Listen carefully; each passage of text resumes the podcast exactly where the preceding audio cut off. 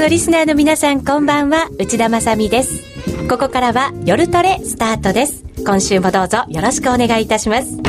さて今日のゲストは夜トレ1辛口コメンテーターでございます。この方小竹寛治さんです。小竹です。こんにちは。あこんばんは。よろしくお願いいたします。そして一般のトレーダー向けセミナーそして在 FX などのコラムでも大人気です。戦う女持田由紀子さんです こんばんは。よろしくお願いします。よろしくお願いいたします。はい、前回はアベノミクスについてじっくりお話を伺ったんですよね。そこから随分日本もまたアメリカも状況は変わってきたのではないかなというふうに思いますので、うん、今日はじっくりお話伺っていきたいと思います。えー、題してですね、今日はアメリカに物申す低下するアメリカの威信なんです。これタイトルはもちろん小竹さんが考えてくださったんですよね。いやちょっとあのこれあのまあ、1週間前ぐらいにこういうのをさ、話そうかなと思ってこうプログラムを考えたんですけどちょっとここ23日あのアメリカの方がちょっと好転してきたような感じがするんでちょっとタイミングは逸しましたよね。うんただしその財政の面ですよね、うん、一旦まあ決着はついたとはいえ、はい、先延ばしという形だけですよね。なんかこうねそれでこうどんどんどんどん株は上がってくるわ。なんかショートカバーすごかったですね。ね本当そうなんですよ。本当に。これでいいのかどうなのかっていうのを、うんうん、今日はじっくり小竹さんと持田さんに「物申す」ですから、ね、タイトルが。はい、はい、えー、ズバリは語っていこうかなと思っています。よろしくお願いいたします。はい、えー、そして FX 取引をもっと楽しむためのコーナーもあります。ツイッターや番組ブログでご意見、ご質問を受け付けています。随時番組内で取り上げていきますので、ぜひ皆さん書き込みをお願いいたします。えー、っと、小竹さん、そして持田さんに対する質問でも大丈夫です。お寄せください。えー、それではみんなでトレード戦略練りましょう。今夜は夜トレ、えー、スタートです。進めていきましょう。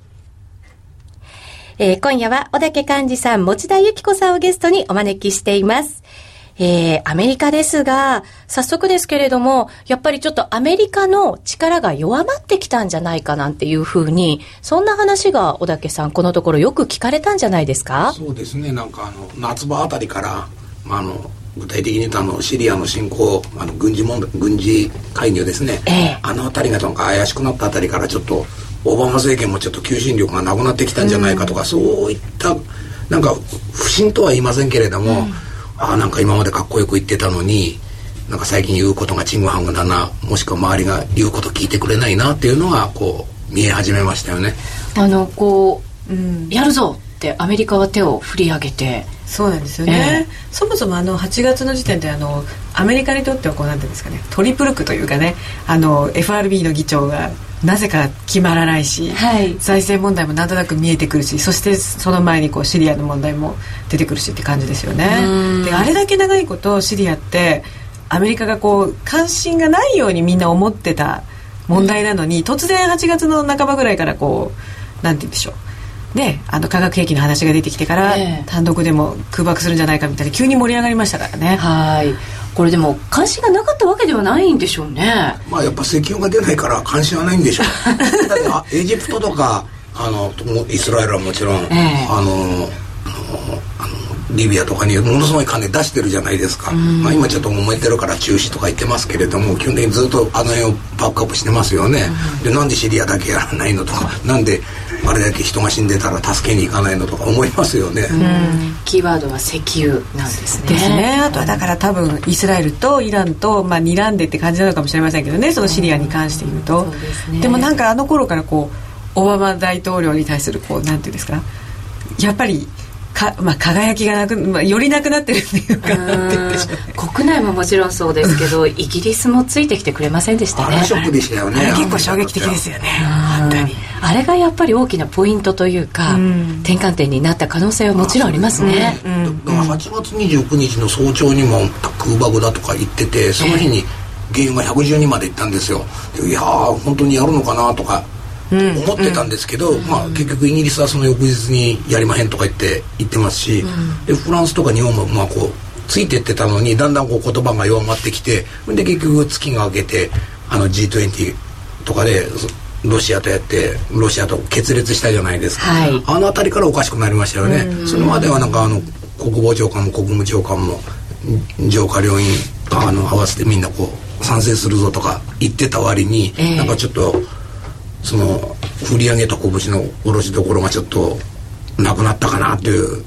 感じですよね。本当そうですね、うん、そしてさっき持田さんからも話がありましたが FRB の議長次期の議長がなかなか決まらないというなんかこうそんなまた吸ったもんだがありましたね。今までの FRB 議長はもうなんまた直近だったらバーナンキの場合は6か月前1年前からみんな分かってたわけですよ、ええ、いろんな場に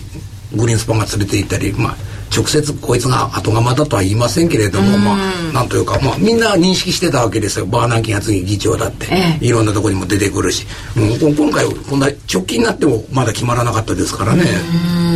しかも多分ね、一番本命だって言われてたサマーズさんに辞退されちゃうしみたいな。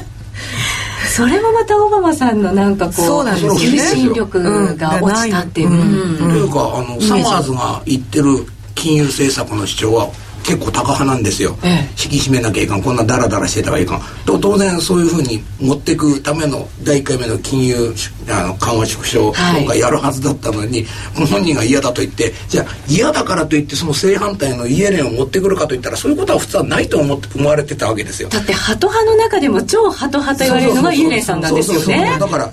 こっちがダメだったからこっちっていうのはありえないわけでこっちがダメってたらまあその隣にいる人を選ぶかなガイドナーとかですね、はい、バーナンキもう一回やらせるとか。まあそんな選択肢しかないのかなと思ったらこっちを選んでしまったから。結構軸がこうブレてる感じがだからしちゃいますよね、そうですよね。何をこう大きくしかも。そうそうそうそう。そうなんです。だからその時々に合わせてなんとなくこうねな まあ、だから流されてるっていうと変なんだけどなんか流されてるような印象をやっぱ受けちゃいますよね,、えー、そうね。政府の方針としてというか、うん、これから先大丈夫なのかという心配はね。ね、うん、大きく。世界がそれを感じてるんじゃないかと。なんて言ったって基軸通貨ですからね。ね本当そうなんですよ。そこがだから揺らいじゃうと困るわけですよね。だからアメリカのこの前回の FOMC で、えー、あの緩和縮小しなかったじゃないですか。あれもまたこうそういったその次の議長の人選も絡んでたのかもしれませんけどものすごくこう彼ら彼らというのは金融当局が何をするのかこの信頼感が著しく損ないましたよね。うん、あれからちょっと変わりましたね。そうですね。うん、あの9月に FRB が動けなかったっていうのはもちろんその財政の問題ももちろんありますし、うん、次の議長の話もありますし、でも景気もだから大丈夫なのかしらっていうふうなそんな心配もなんかこう感じしちゃいましたよね。でも景気というのはなんかなかなか定義が難しくて、これだけ高株が高いのに景気悪いのかという単純な問題ありますよねね景気悪い時株高いっていうのはまずありえないじゃないですか、はい。うん、この1年前までの日本は景気悪かったわけでしょ、うん、うん、それやっぱ株安いわけじゃないですか。確かにいろんなものを織り込むのが株価ですよね、うんはい、もちろん為替も、ね、で今アメリカの株 SP なんていうのはもう史上最高値ですよね。ね現状が、うん、その時点でまだ緩和続けなきゃいかんのかという根本的問題がありますよね。全て緩和やめてもいいんじゃないかとか、うん、そう思っても普通ですよね株価だけを見ると、そんな感じはしますよね、はい、他はどうなんでしょう、ね、やっぱりあのアメリカの国土でやっぱり雇用問題にありますんで、うん、やっぱり雇用失業率がやっぱ7%台というのはやっぱりとてもじゃないけど引き締め方向にはいけないという彼らの立場があるのもそうです。特にイエレンなんていうのは2月と5月に講演してますけど、ええ、しきりにあのその失業におけるこの社会問題例えば次の世代に残す負の遺産ってあるじゃないですか、はい、親が貧乏だったら子供が学校行けないとか、そういうことをしきりに主張してるんで、もう彼がなったあ彼女がなった時点でもうすでに多分、まあ、今年は縮小絶対ないだろうし年内はない。来年も危ないですよ。来年で1年通してですか、うん、雇用って雇用指標っていうのは基本的に地高指標ですから、えー、今なんか緩和を続けたからといって効果出てくるのはやっぱ半年後1年後なんですよ、うん、あの物価とかと違ってすぐ効果が出てこないわけでなんかやったからといって、えー、うん、だからもうしばらく見るといったってもう半年見たって同じですよ。うん。え持田さんも年内もしかしたら危ないって。あ年内じゃなくて来年ですよね来年。ねあのだからいろんな見方をされてますよねイエレンさんってね。結局やったらいや意外にとかいう人もいるけどでも彼女のなんか雇用がやっぱり一番あの専門らしいのであそうなんですか、うん、イエレンさんの専門は雇用。雇用のその雇用政策というか、うん、だからやっぱり一番自分がこだわってることでもあるはずですよね。だからよっぽどその失業率がもう目に見えて下がるとか、っていうふうにならないと少なくとも金利を上げるなんてとんでもなく先のことなのかなって思っちゃったりしますよね。ああ、そうかそう考えるとテーパリングなんていう話はまだまだ本当に先で、ね、今最近だから株ねここのとこ上がってるのも完全にそのテーパリングがなくなったという意味でしか上がってないですよね。昨日なんかの動きを見てるとね。実質 QE4 だな。そういうことねねそういうことになりますよね、うん、QE3 やめられずもう QE4 に踏み出していくという。それが日本の失われた10年20年と同じことやってるわけじゃないですか。引き上げられなくて。それが結構問題で結局、日本のこと笑ってたけどみんな日本化してるっていう。そうですよね、ヘリコプターからばらまけって言ったのがバンナンキさんでしたけどばらまいたってどうなのよっていう、結果株価は上がったけれども、それが実体経済雇用にどのようなこう効果をもたらしてくれたのかってなると、やっぱり大きな疑問符がそこについてしまうわけですよね。うん。だからってやめられないやめられないんでしょうね。だってやめる理由を見つけるのは今度難しいですよね。イエレンが議長になったら。うん。そうか。ここその株高は確かにそういう一面を表してるし、えー、ここのドル安もね、うん、そうそう。この1週間続いてるドル安、うん、もうユーロドルなんてもう今年の最高値に近づいてるじゃないですか。2月もつけた、はい、強いんですよね。これはもうユーロが高いというよりもドルが全面安ですよね、そういう意味ではドル円がね落ちないのが不思議はっきり言って。そうですね、ぐいぐい上がっていく感じではないですけど、うん、ガンガン売られるって感じでもないですよね。これもまあ極端な言い方すれば、ええ、なんか2週間ほど前に1回なんか三角持ち合い上抜けしたとか言ってたじゃないですか、うん、ちょこっと。ちょこっと、ええ、抜けて本当はあれがもう100103105108 っていけばいいのに。あんなに長いことやってた三角持ち合いったらテクニカル的にはもっと上に行って不思議じゃないですよね。そうですよね、うん、確かに長かったですもんね、だから今見るとまだ97年で落ちてないように見見えるけど本当だったらもっと上行ってたのにと思うとやっぱ落ち方も激しいというこうねバーチャルな意見もあるわけですそうですね。これでも今の動き見るとこう三角持ちは一旦上抜けたけど、うん、逆に今度下の加減をまた試してるような感じに見えますよね。その通りおっしゃる通り。です。よそんな感じのふななんかものをなんかちょっと感じますよね。うん。でもその今のお話聞いて来年だってそのテーパリング無理かもしれないよねなんて話が出てくるってことは、安心して売れる通貨がドルになってしまうってことですよね。そういうことになっちゃいますよね。ねズバリ言うと、うん、でかつこの円円絡み。クロス円とかのこうサイクルを見るとですね、えー、やっぱりこういう金融金利が安い時はまず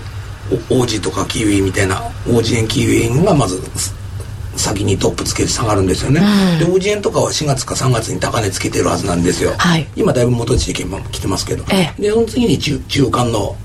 カナダとかなんかシンガポールとかそうそういったちょっとあんまり話題にならない 通貨が5月6月で高値つけて、えー、今もう最終盤でも欧州通貨ですよね。そうですね。ポンドが来て、うん、ユーロもすごい強いし、うん、でもそれがこうやっぱりこう植え付けて落ちてきてるじゃないですか、うん、今ちょっと高いけど、うんうん、今ちょっと高いけども130円なんてつけなくてもうアップアップじゃないですか。でこれがユーロ円が下がってきたら次来るのはドル円なんですよ、あ遅れてドル円が来るんですか？先にクロス円がこう端っこつけつけてから、うん、ドル円は後からゆっくりと戻ってくる性質があるとされてるんですよ。あそういう性質があるんですね、あのほら1995年でドル円が80円割れてわーとか言ってた時も、えー、あの時はあれでドル円が戻ってきた時よりもその前の3月が2月ぐらいにマルク円がちょうどこう底値をつけて戻ってきてる局面だったんですよ。だからドル円は79円で安く見えるけれどまあそのうち、まあ、この辺かなと。だから当局が介入しようがしまいが、ええ、だって下って聞かなかったじゃないですかあれだけやったって下がってる時は。うん。だからそういうサイクルにあったんじゃないかなと思います。あまたここでじゃあちょっとドル円は下の方向へのまたサイクルができつつ周りの雰囲気からするとちょっと暗示している何かが感じない、感じてしまいますよね。本当そうですね、ジンクス的なものも含めるとっていうか。うん。またアメリカのその財政問題が先ほども出ましたけど結果先送りされただけであって、またこれまた揉めそうなんですよね。今10月。でえっ、と1月1月15日とまでですもんね。2月の7日ですよね、また揉めるっていうか、まあ、だから年末まではとりあえずみ、まあ、これでいこうっていうことになるんでしょうけど、えー、ね1月だったらまたきっと揉めますよね。そうですよね。ちょっとこのパーティーの人たちやる気満々ですよね。本当に。困ったことにそうですよね、うん、いやでも本当に信じてると思う。あのオバマケアはアメリカにいらないってアメリカらしくないもんやっぱり。まあそうかもしれませんけどね、うん、だからもう命張ってでもなんか阻止するぞぐらいの感じは絶対持ってると思う。うん、そうするとじゃあその来年までの動きをちょっとここで小竹さんにも予測していただこうかなと思うんですけどどんな感じで動いていくというふうにお考えですか？いや今度はやっぱりもう年末にかけて同じような盛り上がり方するんじゃないんですか？同じような盛り上がり方。財政の問題とかね。今回と同じようにですか、今度はもうちょっと早くからこうリスク回避の方向でちょっと早く、株もちょうど高いじゃないですか、はい、もう一回歴史の高歴史的高値超えてくるかもしれませんけど。アメリカはですよね、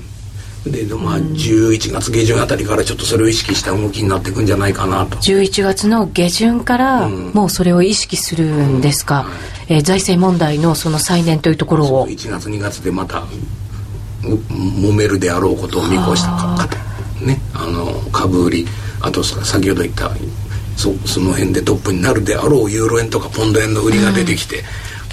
うん、で結構ドル円はきつく下げるんじゃないかと。へえ11月下旬からそれをこう意識するような動きっていうと、うん、株がもしここから上がったとしても本当に1か月ちょっとぐらいそうですね。ですよね。だからどっちが先になるかですよね。為替が先導するのか逆にかあの株の方が先に崩れてくるからもうそれに伴って為替の方がダッとくるのかっていう。まだ今株が高いから、なんとか下がらずに済んでるみたいなところってあるじゃないですか、株見ながら、また為替見ながらってお互いにそういうなんか牽制をし合ってるところありますもんね。でも一応ね株株の方はだって史上最高値だから米国株うんアメリカ、ただ日本株はあの要するにアベノミクスの最高値が5月20日の1万6000円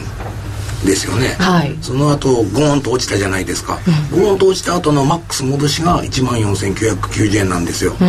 だからちょうど1000円ぐらい戻しきれなくてで今度オリンピック決まった後に戻ったとこが1万4880円ぐらいなんですよ、はい、だから高値がちゃんちゃんちゃん切り下がってきてるんですよ。そうなんですね。うまいことにこれがまた ねそれが狂気のつけた高値が690円だから、えー、それが4番目の高値かなってポイントされるんだったら今度どももっとごそっと落ちるかもしれません 要因は何か分かりませんよそんなもん。ドルが下がったからとかいうのが理由最初のきっかけはねどこか分からないけどなんかそういう時って一斉に急に動き始めたりするじゃないそうですね。なんか嵐の前のね静けさを感じるんですよね嫌な感じがありますか？するするなんかとなんとなく。そもそも今回のほらみんな楽観視してたじゃないですか。あのアメリカの問題は。どうせ解決するんでしょう？茶番劇でしょそうそう過去ずっとそうだったじゃないですか。去年もそうだったでしょ？っていうね感じがあったから。そうそうそう。だからどうせこんなところで損切るのバカらしいよってみんな思ってるわけじゃないですか、うん、はい。どうせならショートカバーの時ついでに買っちゃおうぐらいの感じで。すよねそうなんですよね。そう思ってたことすごい多いと思うんです、うん、株もそうだし、為替もそうだし。ですけど今回の場合はやっぱりでもそう考えるといつもとはちょっと違うというふうに思った方がいいんですか？まあそろそろあのあまりこのなんていうんですか楽観視というかどうせなんとか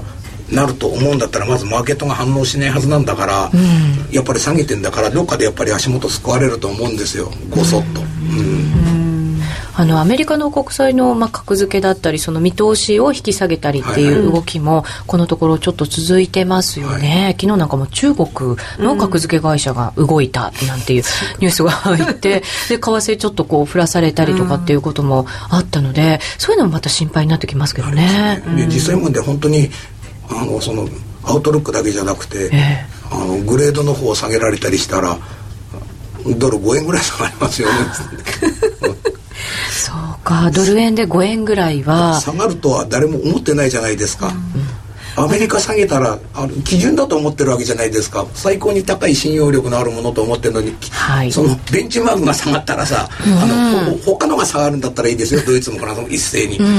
アメリカだけ下がるっていうのは不自然な状態じゃないですか。あそうですよね、今回でもあの債券の方がすごくなんかこう神経質に悲観的に動いてたなんていう話を聞いたんですけど、うん、そうだったんですよね。2週間とか1か月とか、そうなんですよね。そこはやっぱりちょっと株とは違う動きだったんですね。そうですね。でも一応あれはかなりテクニカルなもんじゃないテクニカルっていうか機械的なもの例えば、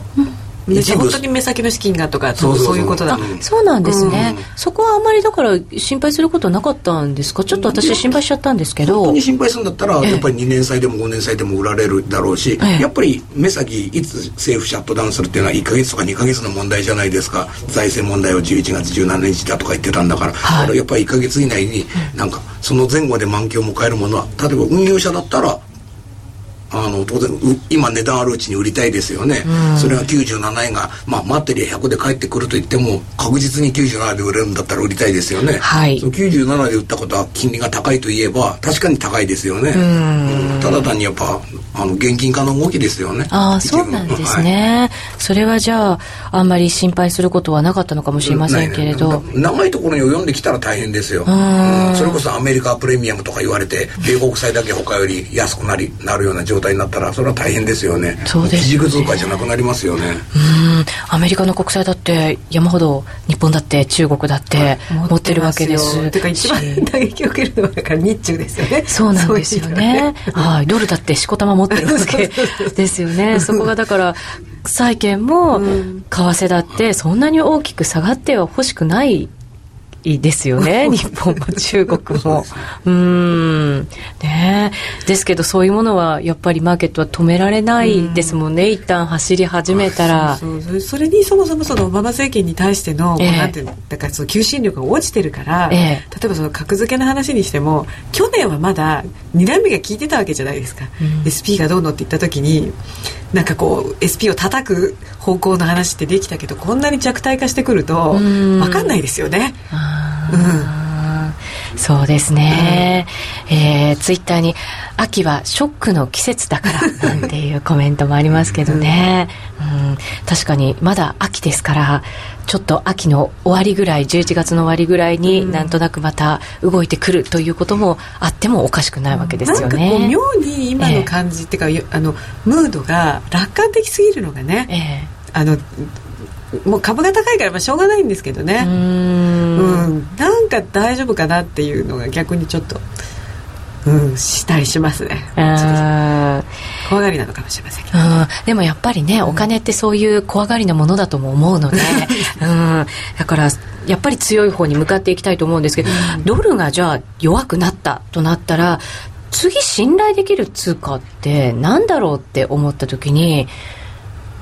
何ですか？それはいいつも言ってるリリスクオフの順番でやっぱり次にユーロ次に円といってやっぱり円が最強になるんじゃないんですか？円高になるんじゃないんですか？いやそれをそのアベノミクスの中で、ええ、まあ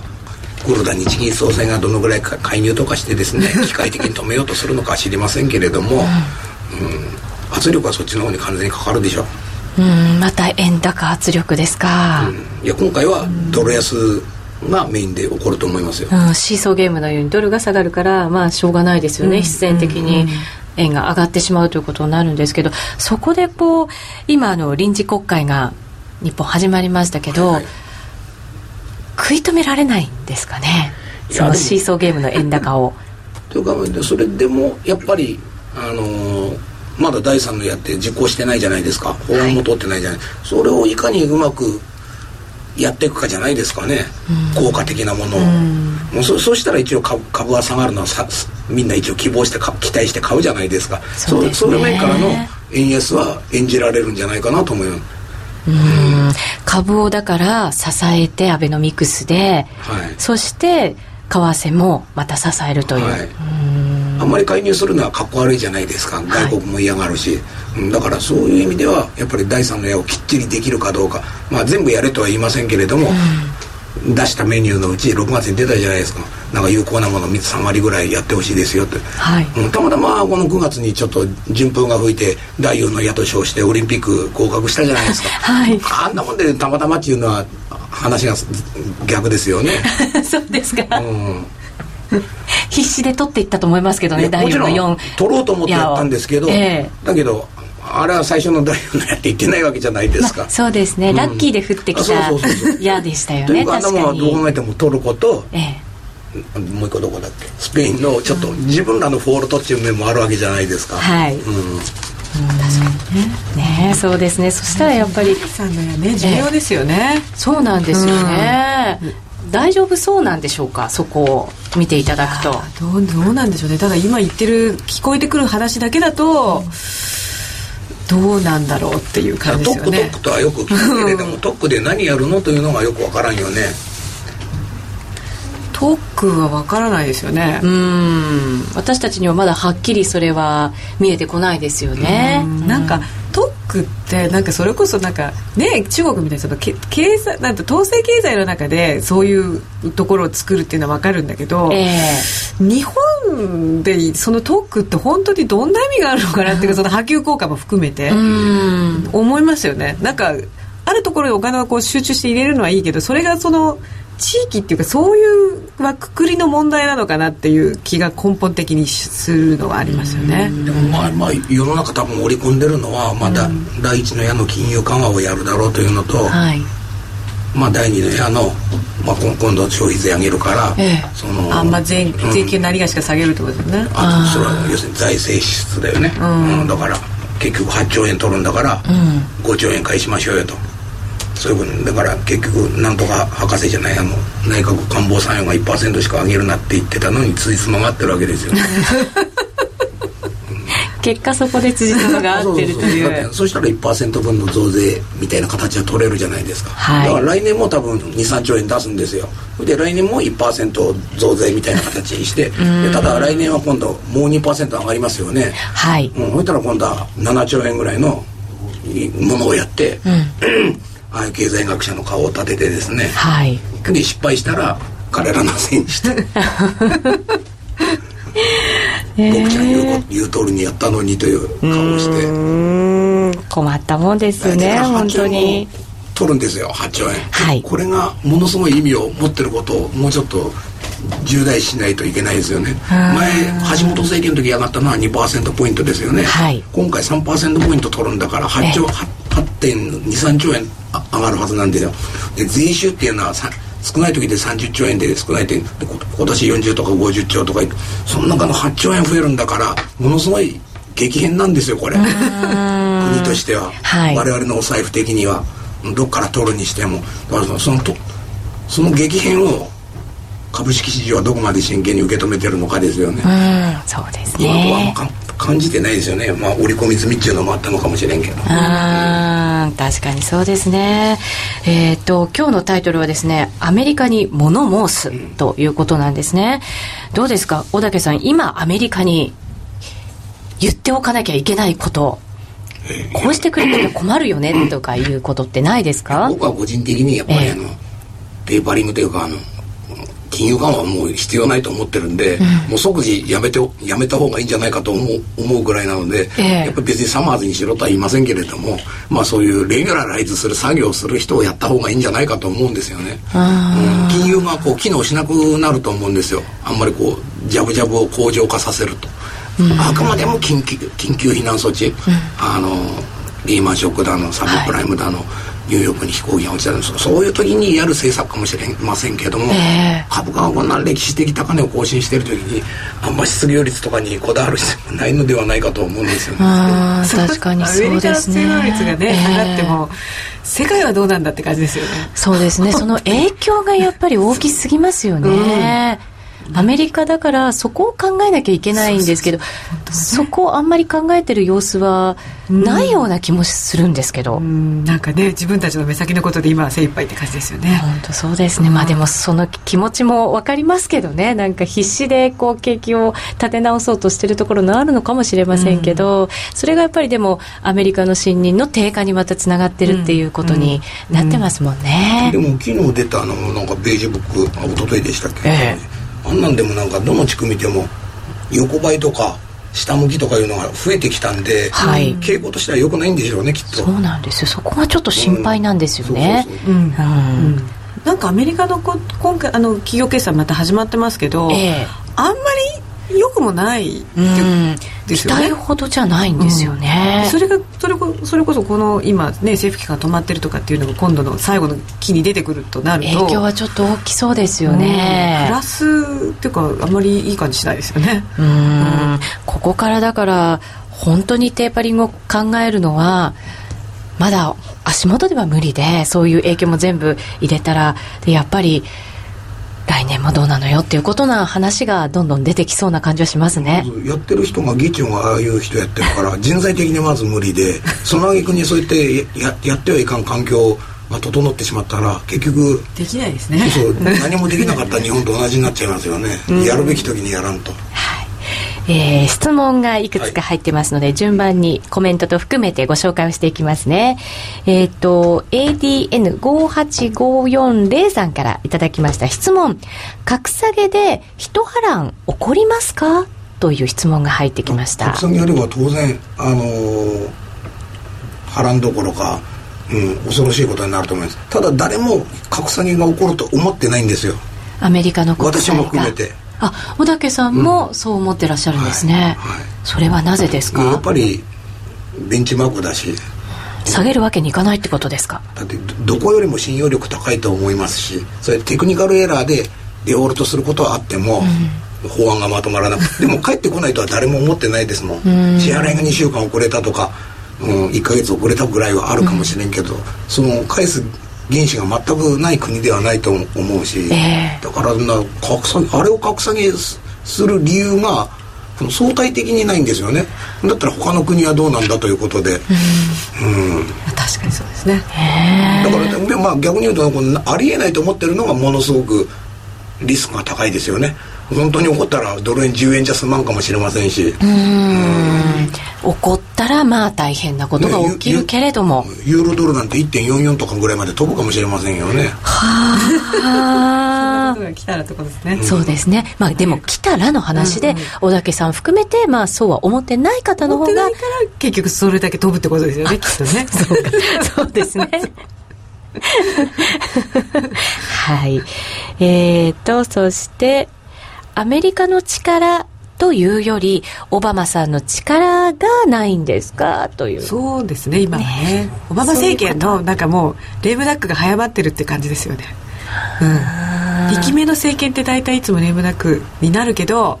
なんか早い感じしませんか？早い。あの2期目の政権にしては。うん。でもこんな大変な時に大統領に就任したわけですよね、だから他と比べたらなんとなくかわいそうな気もしちゃうんですけど まあそうですね。でもまあやりようは本来あるんでしょうけどね。逆にあのアメリカだからもっとやろうと思えば、うん、普通の国ができないことがいっぱいできたのかもしれないのにちょっと理想主義的になりすぎたんじゃないかなっていう気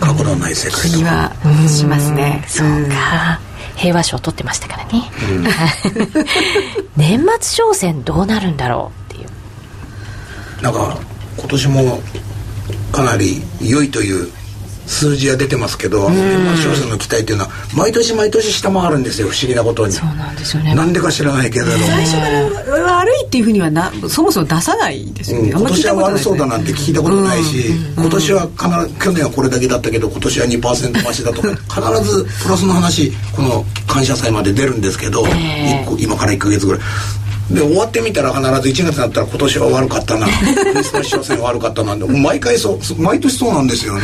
不思議なことだってあの政府機関の閉鎖が影響しないわけはないかなと思ったりしますしね、今年の場合は。う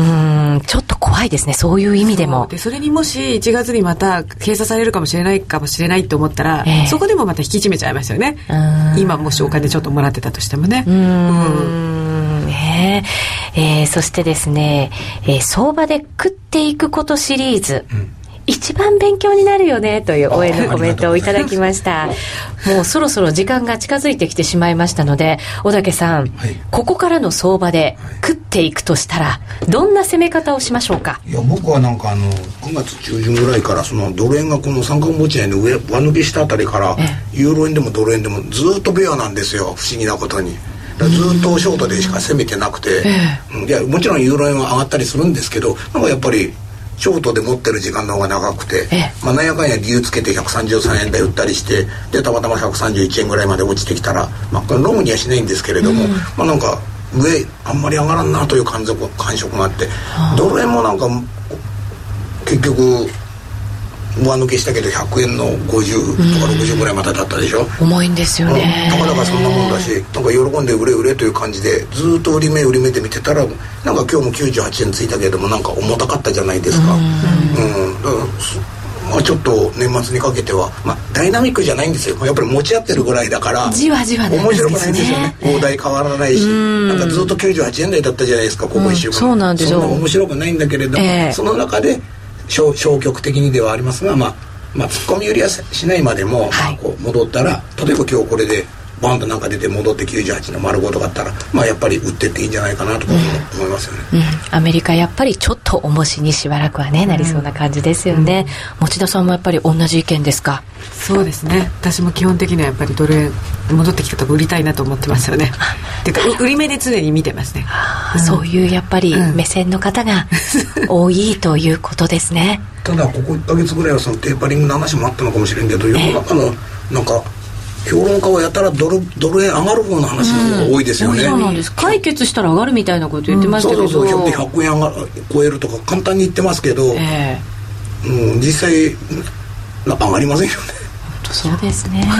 わからない。ですね、そうわからないけど。ねお二人は相場を肌感覚でしっかりとこう捉えてらっしゃると思いますのでやっぱりそういう感覚というのは私たちも大事にしないといけないのかもしれませんね。あと一つやっぱりそのテーパリングに関してですね、米国債がここ2週間でものすごく上がってきたんですよ、はい、上がってきたというのは長期金利が下がってきたわけで、うんうん、これはやっぱり一つ注目しとかんといかんなと思うんです、リスクを避けようということですよね、うん、えー、9月の FMC にかけてはまあまあ、10年で言ったら1.8%ぐらいから3%つけるまで上がってきたのに、はい、それがもう半分ぐらいまで戻ってきてて一体これは何を表すのか、うん、うん、やっぱり緩和の長期化とかそういうのもあるんじゃないかなというふうに、はい、気に留めておきましょう、はい、えー、次回の登場も楽しみにしております、はい、今日はありがとうございました、小竹幹事さんと持田由紀子さんをお招きいたしました、CD 金井さやかの90日で仕上げる TOEIC テストステップバイステップコーチング好評発売中。500分にも及ぶ音声ファイルとボリュームたっぷりの PDF ファイルを CD1 枚に収納。しっかり確実にテストに向けた指導を受けることができます。価格も5250円とお買い得。お申し込みお問い合わせは電話0335838300ラジオ日経通販ショップサウンロードまで。あのロングセラーラジオソニー EX5 の最新機種 EX5M2 好評発売中。高級感あふれる大型ボディに大音量スピーカーを搭載。短波放送のほか AM、FM も受信可能です。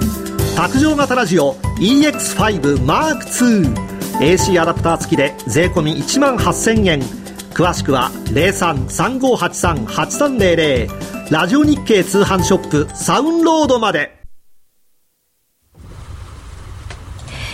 さて、ここからは、先週からスタートしました、FX プライム by GMO の選べるミラートレーダーを紹介するコーナーです。先週に引き続き、花子ちゃんと、はい、そして FX プライム by GMO の小杉さんに来ていただきました。どうぞよろしくお願いいたします。先週はまず、えー、システムトレードとは何かはい、はい。その中で選べるミラートレーダーって一体何を、うん、というところをご紹介いただいたんだそうですね。はい、改めてシステムトレードって一体どんなものなのか先週聞いてなかった方もいらっしゃると思うので、えっ、ー、と、小杉さん教えていただいてよろしいですか？システムトレードっていうのは、まあ、システムっていうぐらいなんでシステムが、まあ、トレードするんですけど、まあ、システムがトレードしてくれる、まあ、裁量トレードと違ってシステムが、うん、まあ、その自動で。自動で取引をしてくれると。うんでそれが、まあ、一定のルールに従って、まあ、24時間動き続けて、パフォーマンスを上げていくというものがシステムトレード。うん。ここでこうしてほしいよとかっていうシステムを組んでおいてそれに沿ってトレードしてもらうということになるんですね、ね、ご自身で組むこともできるし、うん、そうじゃない、まあ、当社の場合だとミラトレードはそうじゃないですけど、うん、まあ、あらかじめ設定されてるストラテジーをまあ選んで、はい、応じて取引を続けていくというものもありますよね。そのシステムトレードなんですけど今回はそのシステムトレードは一体どんな人に向いてるのかっていうところを教えていただくのとさらにどうやって売買するのかっていうところまで踏み込んで教えていただこうと思うんですね。やっぱりあの裁量トレードと違って、はい、えー、っとやっぱり忙しくてなかなか為替を見てられないとか、うん、普段だって仕事してる方々はやっぱりずっと見てるってわけにはいかないですもんね、うん、ですね。でやっぱり寝る時間も必要でしょう必要ですよ。為替24時間動いてますけど、うん、24時間ずっと張り付きってわけにはいかないですもんね。そうですよね。ねそういった方にはおすすめですよね。あとはやっぱりまあミラーに限って言うとうん気軽に FX を始めてみたい、うん、っていうのも向いてるんじゃない？そういったお客さんにも向いてるんじゃないかなと思います、ね、気軽に入りやすい？そうですね。まあ、裁量トレードと比べてやっぱりチャート分析とか、うん、えー、例えばなんだろうファンダメンタル分析とか、まあ、システムトレード、まあ、必要ないっちゅえば必要ないので、うんうん、えーと、そういった方あ、まあ、結構ハード裁量トレードのハードルが高いかなと思われる方は、うんまあ、うちが今提供している選びミラートレーダーのような簡単に始められるシステムトレードなんかからスタートするのはいいんじゃないかなと思いますね、うん、確かにトレードしようと思って最初ってローソク足って何よとか、まずチャート読めないですもんね。ね何これ移動平均って何よとか、で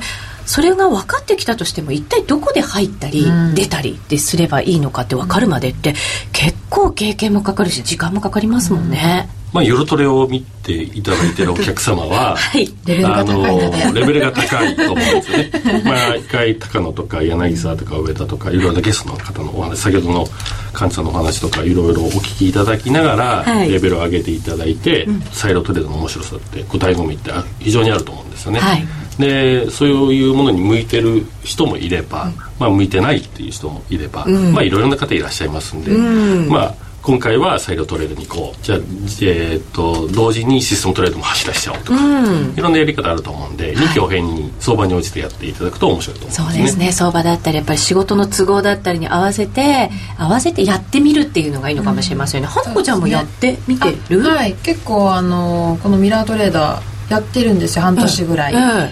で私もあのやっぱ仕事中ってチャート見たいんですけどまあ見てるんですけど、うん、エントリーの時とかってなかなかそのタイミングよく見れたりはしないので。後になってあここで入ってたかったんだよねって思う時って結構あるよね、い。つも悔しい思いするので、うん、でその自動売買がちょっと流行りだしてきたっていうのを聞いて、うん、じゃあやってみようと思ってやってみたんですけど、やっぱなんかその自動でやってくれるのであの自分がどんなポジションを持ってるかっていうのが分かんなくなっちゃったりもするんですけど、ええ、でも結構なんか順調に増えていく時は面白いぐらいに増えていってでもそういう時って結構トレンドが明確に出てる時だったんですよ。この半年やってて多分5月とかに5ドル絡みの通貨ペアのそのあのシステムストラテジーっていうんですけど、うん、いくつか選んでいたら5ドルがすごい下がった時だったので、うん、なんかすごいまあ、その時デモでやってたんですけど結構面白いぐらいに増えていって、うん、逆にちょっと今みたいなもみ合いの相場はちょっとなんかあの資金が増えるのはちょっと遅いかなっていうのは感じてるんですけど、うん、そういう相場にだから合わせながら今はシステムトレードやっていい時期だなとか、うん、今はちょっとやめとこうかなとか、自分でやってみようかなとかっていうふうに使い分けるっていうのもいいかもしれませんね。そうですね。使い分けるのは非常にいいと思うんですけど、やっぱ使い分けるにもそこまでレベルを上げていかないといけないんで、やっぱり夜トレを見続けて、まあ勉強し続けていただきながら、はい、システムトレードもうまく活用していく。まあ裁量とシステムをうまく使ってパフォーマンスを上げていくっていうのが理想的ですよね。うん、そうですね。実際にシステムトレードを利用したいって思っても、なんかこういろんなシステムトレードの種類があって、どれをやったらいいんだろうって悩むんだけど。そうなんですよね、うん、あの MT4 ってメタトレーダーっていうものがあるんですけど、うん、それは結構高度で自分でプログラミングの技術とかを持ってる人であればその自分がどういうタイミングでトレードしたいかっていうのをなんか頭のいい人たちは数値化したりしてあの自動売買化するんですけど聞くだけで眉間にしわ 私も全然わかんない。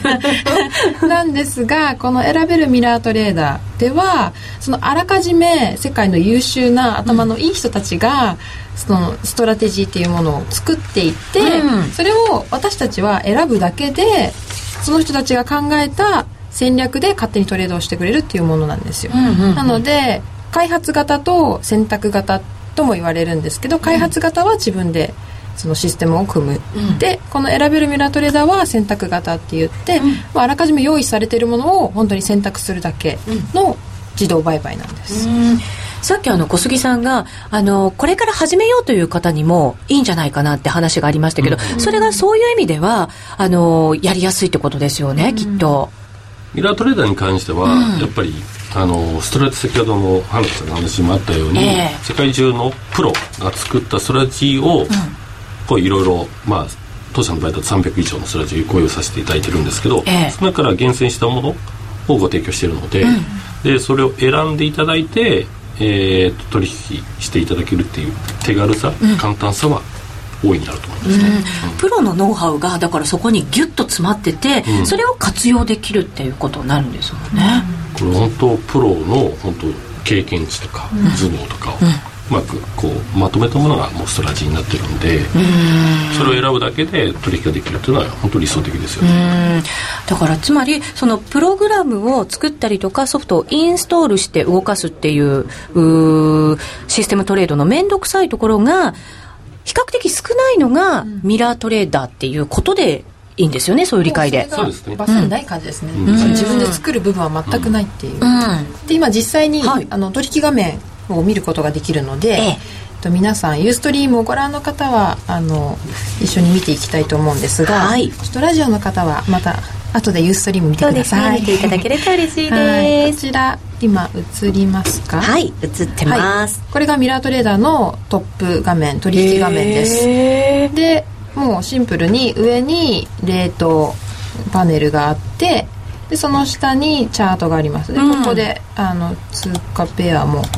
おおおいしい時間足とか通貨ペアとかを変更できます、うん、でこの下に今は何も保あの保有してるポジションがないんですけどその自動売買で、えーと、ポジションを保有してる場合はここにポジションが表示されます。でこの右が普通のあの選べる外貨とかの取引システムにはないような機能なんですけど、うん、ライブシグナルっていう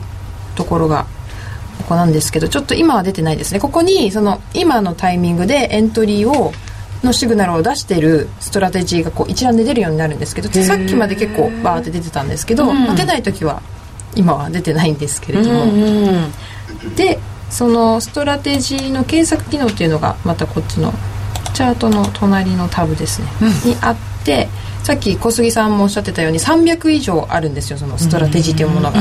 なのでどれを選べばいいのかっていうのがまずわからないと思うんですけどここである程度絞り込みができて自分が例えばどういう通貨でやりたいとか短期でやりたいのか長期でやりたいのかっていうのをこの検索機能を使って絞り込むことができますへえシンプルにできるようになってるんですね小杉さん。そうなんですよ、ね、うん、選べるピラートレーダーに関してはその今ご覧いただいている取引画面の中でも簡単にストラテジーを選べることは選べるんですよ、うんうん、ただ、えー、っともうさらにもっと、えー、簡単にストラテジーの選択をしていただくために当社はあの特設サイトをご用意させていただいてて、はい、えー、ランキングとかあと検索は簡単検索詳しく検索っていう方法もありますし、うん、あと、えー、やっぱり当社はあの為替のプロが多い、うん、まあ、先ほども高野が出てたと思うんですけど、はい、高野とか上田とか、それで為替のプロが多いということで厳選したストラテジーをパッケージにしたストラテジーパックというものも合わせてご提供させていただいてるんで、はい、こうお客様がこう、えー、ストラテジー選択に迷わない形になってるのが特設サイトになってます。特設サイトも合わせてだから活用してほしいよ、うん、ということですね。そうするとさらにまた私たちが為替に入りやすくなっていくということになります、えー、ぜひ FX プライム by GMO の選べるミラートレーダーの皆さんも触っていただいて、えー、体験していただけるといいんじゃないかと思います、ね、はい、はい、ぜひ皆さんもまずはホームページからご覧いただきたいと思います、えー、紹介コーナーお送りいたしました。小杉さん花子ちゃんありがとうございました詳しくはラジオ日経夜トレの番組サイト右側のバナーをクリックしてくださいえここでお知らせです。今話題のシステムトレード、選べるミラートレーダーが FX プライム by GMO でもついにスタート。選べるミラートレーダーでは、ストラテジーと呼ばれる運用実績の高い投資戦略を選択するだけで、24時間自動で売買、収益チャンスを逃しません。また、為替のプロが厳選したストラテジーのパッケージ、ストラテジーパックも多数ご用意しています。システムトレードを始めるなら、FX プライム by GMO の選べるミラートレーダーをご利用ください。株式会社 FX プライム by GMO は関東財務局長金賞第259号の金融商品取引業者です。当社で取り扱う商品は価格の変動などにより投資額以上の損失が発生することがあります。取引開始にあたっては契約締結前交付書面を熟読、ご理解いただいた上で、ご自身の判断にてお願いいたします。詳しくは契約締結前交付書面などをお読みください。気になるレースが今すぐ聞ける。ラジオ日経のレース実況をナビダイヤルでお届けします。開催日のレースはライブで3ヶ月前までのレースは録音でいつでも聞けます。電話番号は0570-008460 0570-008460 0570を走ろうと覚えてください。情報量無料かかるのは通話料のみ。ガイダンスに従ってご利用ください。競馬中継が聞ける、ラジオ日経のテレドームサービス。東日本の第一放送は0180-99-3841、99-3841。西日本の第二放送は0180-99-3842、99-3842。情報量無料、通話料だけでお聞きいただけます。ラジオ日経ラジオ日経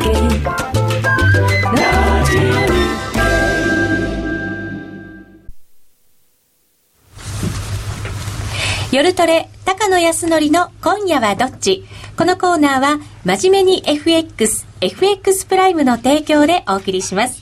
ここからは FX 取引を真面目に、そしてもっと楽しむためのコーナーです。高野康則さん。はい、よろしくお願いいたします。お願いします。高山えみりちゃん、はい。よろしくお願いします。鍋時なるみちゃん。よろしくお願いします。引き続き花子ちゃん、よろしくお願いいたします。さて、来週ですが、高野さん、雇用統計が火曜日に発表されます。9月のものです。なんかなって感じですよね。ジブリあるかな。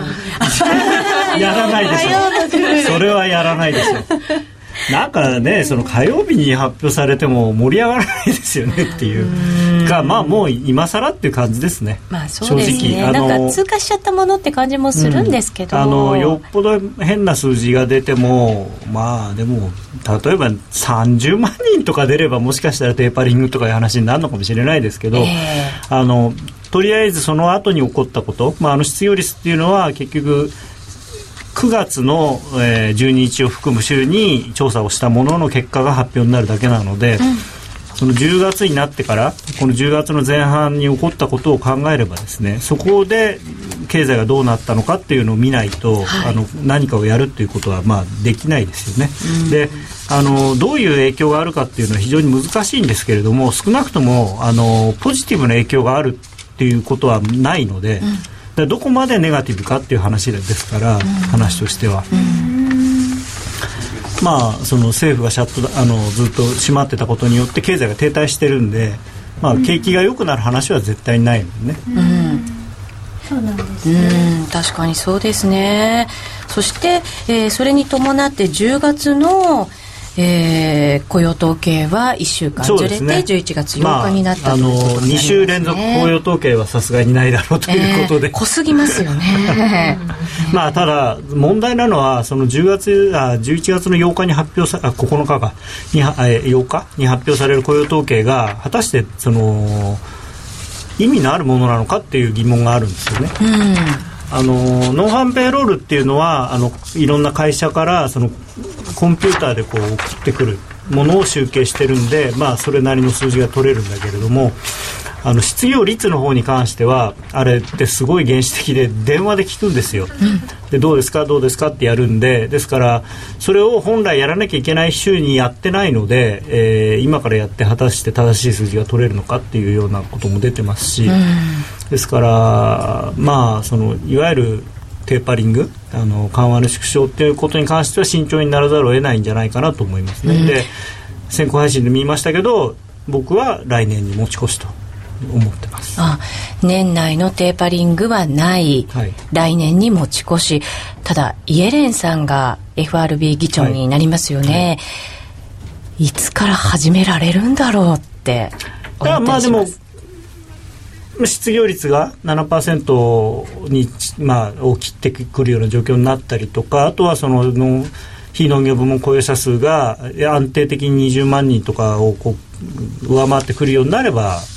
まあやってもおかしくはないのかなとただそれはあくまでも緩和の縮小、うん、緩和ペースを縮小するだけで緩和をやめるところまでいくのはかなり大変なんじゃないかなと思いますね。うんそれはもう随分先の話なんでしょうね、うん、まあ来年の今頃いつでしょうねって喋ってるんじゃないですかね。そうかそうすると1年通しても縮小にまあもういかないよって高野さんは。縮小には行くけれども、えー、だからそのかそうそうそう出口戦略？出口戦略まで行くのはもうそれこそで東京オリンピックなんですここまではいかないけど、えー、つい数か月前まで出口出口って騒いでたような気がしたまあ人はね変わるんですか いやいやじゃなくて僕はあの最後人は。周りの人は。周りの人は。えー、